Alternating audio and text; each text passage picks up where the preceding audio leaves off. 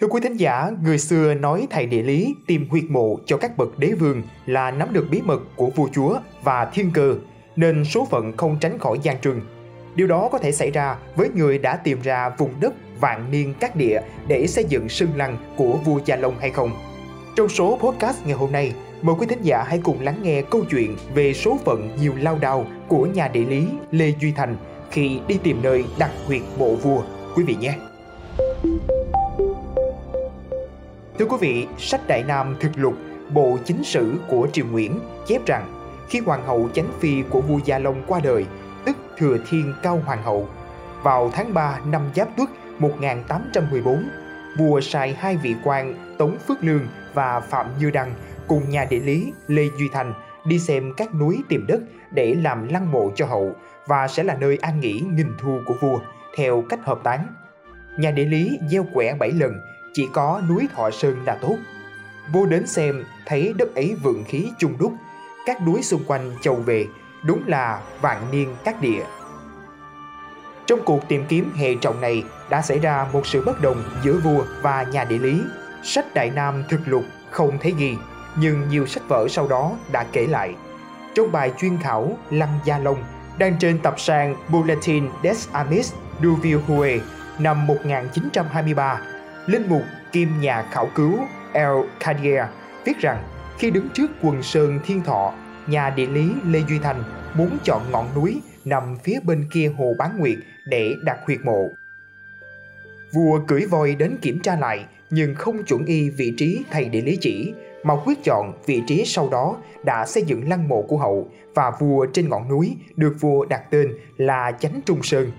Vua nói với thầy địa lý nếu người ta khảo sát lông mạch thì địa thế ở đây chắc chắn phải là xứng đáng cho một ngôi lăng tẩm.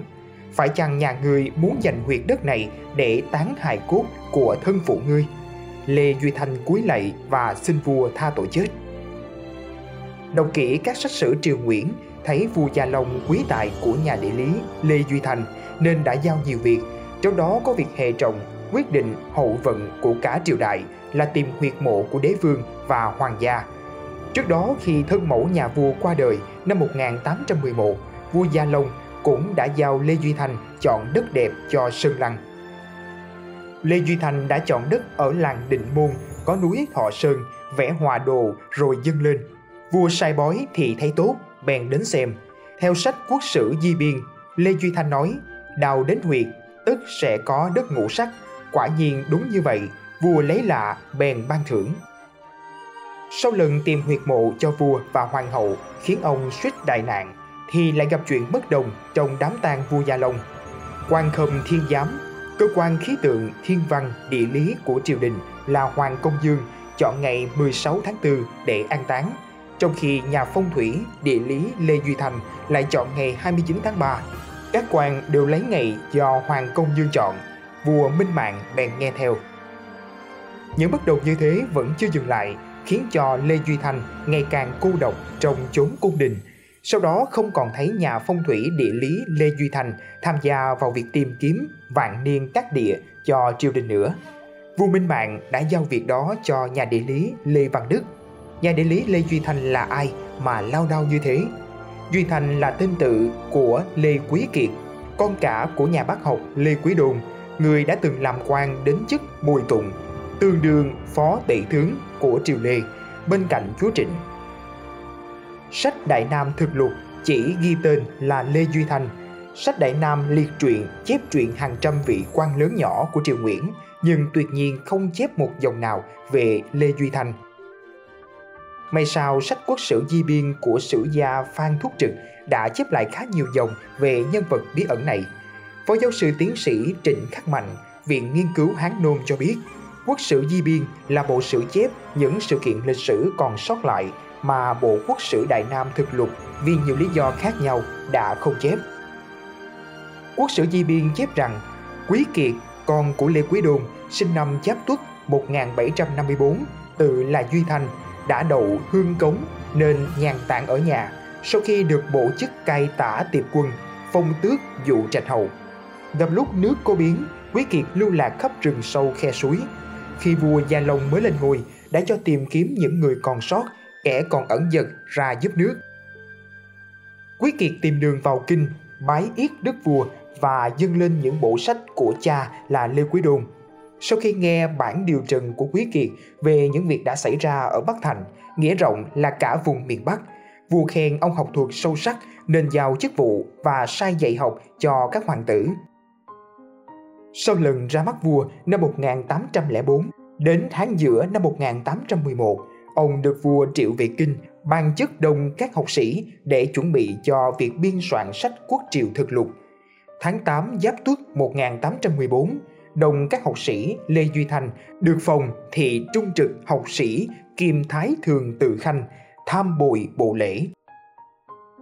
Theo quốc sử Di Biên, Lê Quý Kiệt vốn là người điềm tĩnh, hiếu cổ, ưa giữ lễ nghi, những bạn đồng niêu đa phần không hợp.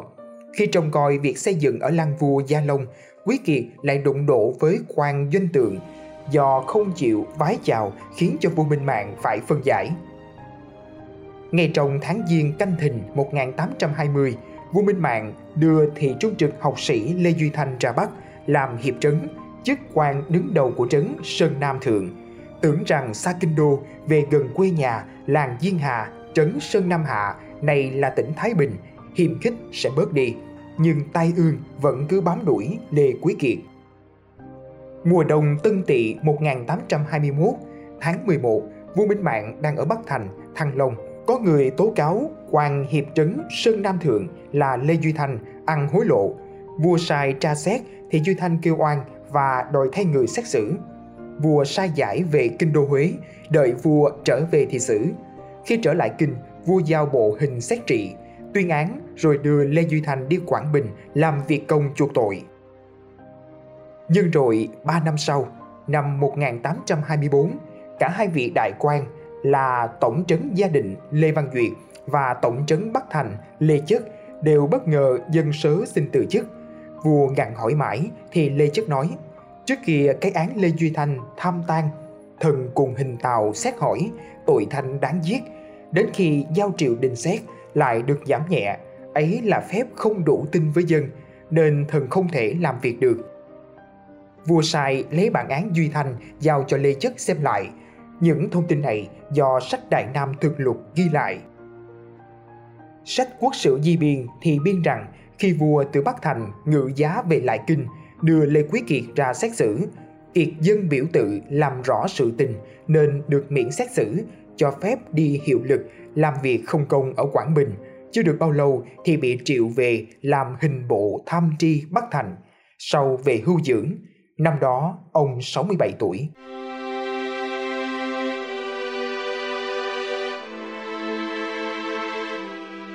Thưa quý vị thính giả, số podcast tiếp theo trong kỳ phát sóng Bí ẩn nghìn thu Thiên Thọ Lăng lần này, chúng tôi sẽ mang đến cho quý thính giả câu chuyện bí ẩn về rừng thông Sơn Lăng ở nơi này. Xin mời quý vị thính giả cùng đón nghe. Còn bây giờ, xin chào tạm biệt và hẹn gặp lại.